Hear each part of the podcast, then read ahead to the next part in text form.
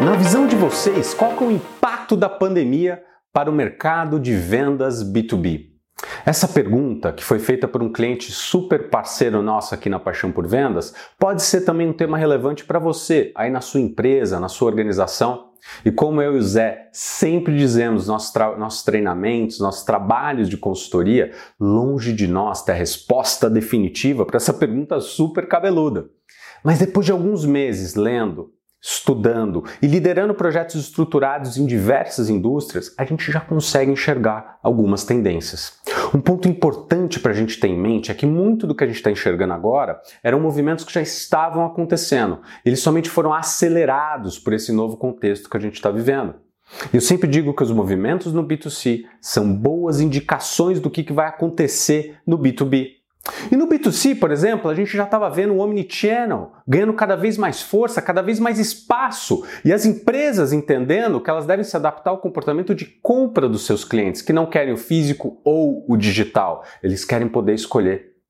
A Amazon comprando Whole Foods é um baita exemplo disso. E agora vamos voltar ao nosso mundo de vendas B2B. Acho que cravar o que vai ser o outro lado desse túnel é um exercício de futurologia pouco produtivo. Eu gosto muito do conceito de planejar, com múltiplos cenários, com múltiplos gatilhos. E isso nos leva a adotar uma cultura de experimentação ainda maior dentro da nossa organização. Então não é sobre o que eu acho, não é sobre o que você acha, mas é sobre o feedback que a gente está colhendo e medindo no mercado em tempo real. E assim a gente vai aprendendo, assim a gente vai se adaptando com base em fatos e dados, e não apenas em instinto ou achismos. E dizer que simplesmente o cliente está mais digital, na minha visão, é uma análise muito simplista. E também dizer que tudo vai voltar ao normal anterior, depois do que a gente está passando, também é uma visão míope. A minha análise sempre parte do cliente. O que está acontecendo lá dentro? Como é que está o dia a dia dos nossos clientes? E acho que agora, gente, mais do que nunca, ficou claro que os problemas dos nossos clientes são problemas de negócio, são problemas multidimensionais. A pandemia afetou quais áreas dentro das empresas?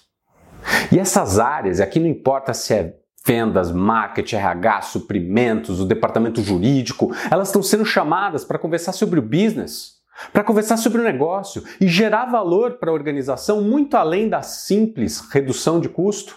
Por essa razão, a nossa abordagem como fornecedores, como vendedores, deve ser cada vez mais sobre o negócio do cliente e não apenas olhando para o nosso produto ou para a nossa solução.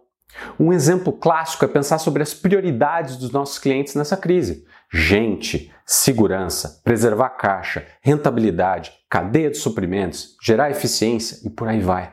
Se eu não souber falar sobre esses assuntos e gerar valor real para os meus clientes, dificilmente eu vou ganhar o direito de ser ouvido. A gente também pode esperar uma maior aversão a risco pelo cliente, inclusive por ele ou ela estar tá temeroso, temerosa com seu próprio emprego. Imagino também que os ciclos de compra vão ficar mais longos, por uma concentração, ao menos no curto prazo, da tomada de decisão em níveis mais altos, para segurar a caixa.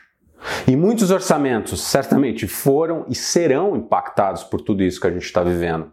Em função desse cenário, ao menos parte dos clientes vai adotar uma postura mais orientada ao status quo, mais orientada no mexer nada, ou seja, não é agora que eu vou fazer grandes mudanças na minha organização. Por outro lado, tem cliente que estão aproveitando esse momento para questionar tudo, inclusive seus parceiros, inclusive seus fornecedores. E não só olhando para preço, mas também para qualidade, para retorno do investimento daquela parceria. Um cuidado que a gente tem, também tem que ter, gente, nesse todo esse contexto, é durante as negociações com os nossos clientes. Os clientes vão contar as histórias mais tristes do mundo.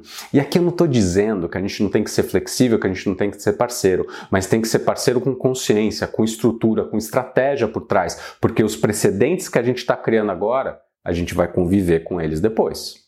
E lembrar que nem todos os segmentos estão sofrendo da mesma forma. Outro dia eu e o Zé, a gente conversou com um potencial cliente do mercado agro aqui da Paixão por Vendas, que teve um faturamento expressivo ano passado, tinha uma meta de 25% de crescimento para esse ano e já está em 35% de atingimento.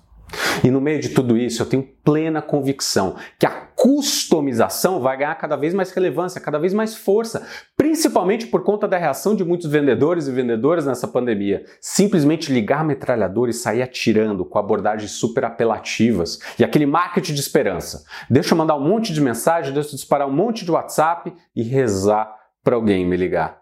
Vocês já pararam para pensar sobre quantos webinários, informativos, e-mails nossos clientes estão recebendo toda semana, versus quantas mensagens efetivamente personalizadas e customizadas estão sendo enviadas para eles? Quantas abordagens vazias versus conversas que efetivamente geram valor? Então, discutir apenas vendas remotas versus vendas presenciais não é o ponto principal dessa discussão. O desafio está em como vender, o desafio está na abordagem, o desafio está em ganhar o direito de ser ouvido. Por tudo isso, nosso foco como vendedores deve, deve estar em ser um verdadeiro Business Trusted Advisor dos nossos clientes, ou conselheiro, conselheira de confiança dos nossos principais clientes, com muita proximidade. Atenção redobrada ao atendimento e na outra ponta pensar em inovação por meio da colaboração, para a gente ter abordagens cada vez mais assertivas.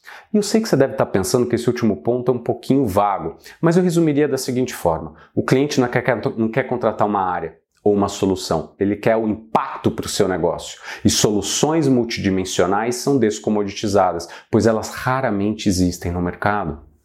E a reação natural no cenário de ansiedade, no cenário de risco, é fazer exatamente o oposto. Deixa eu focar na, equipe, na minha equipe, na minha área, porque agora eu estou em modo de sobrevivência, sabe, Bruno? Mas olha só, um estudo super interessante divulgado pela Harvard Business Review, comparou a performance de advogados e advogadas de um escritório de advocacia global antes e depois da crise de 2008. E esse estudo demonstrou que essa abordagem individualista, essa reação individualista é o pior caminho.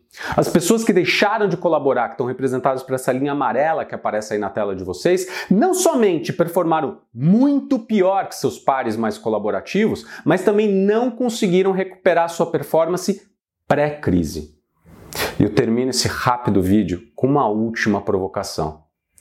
Nesse mundo repleto de informações de alta qualidade, boas opções e riscos, a tomada de decisão dos nossos clientes nunca teve tão difícil. Em vendas B2B, em vendas consultivas, vai ganhar quem foi mais prescritivo e prescritiva, e não apenas prestativo ou prestativa. Um grande abraço em cada um de vocês e boas vendas!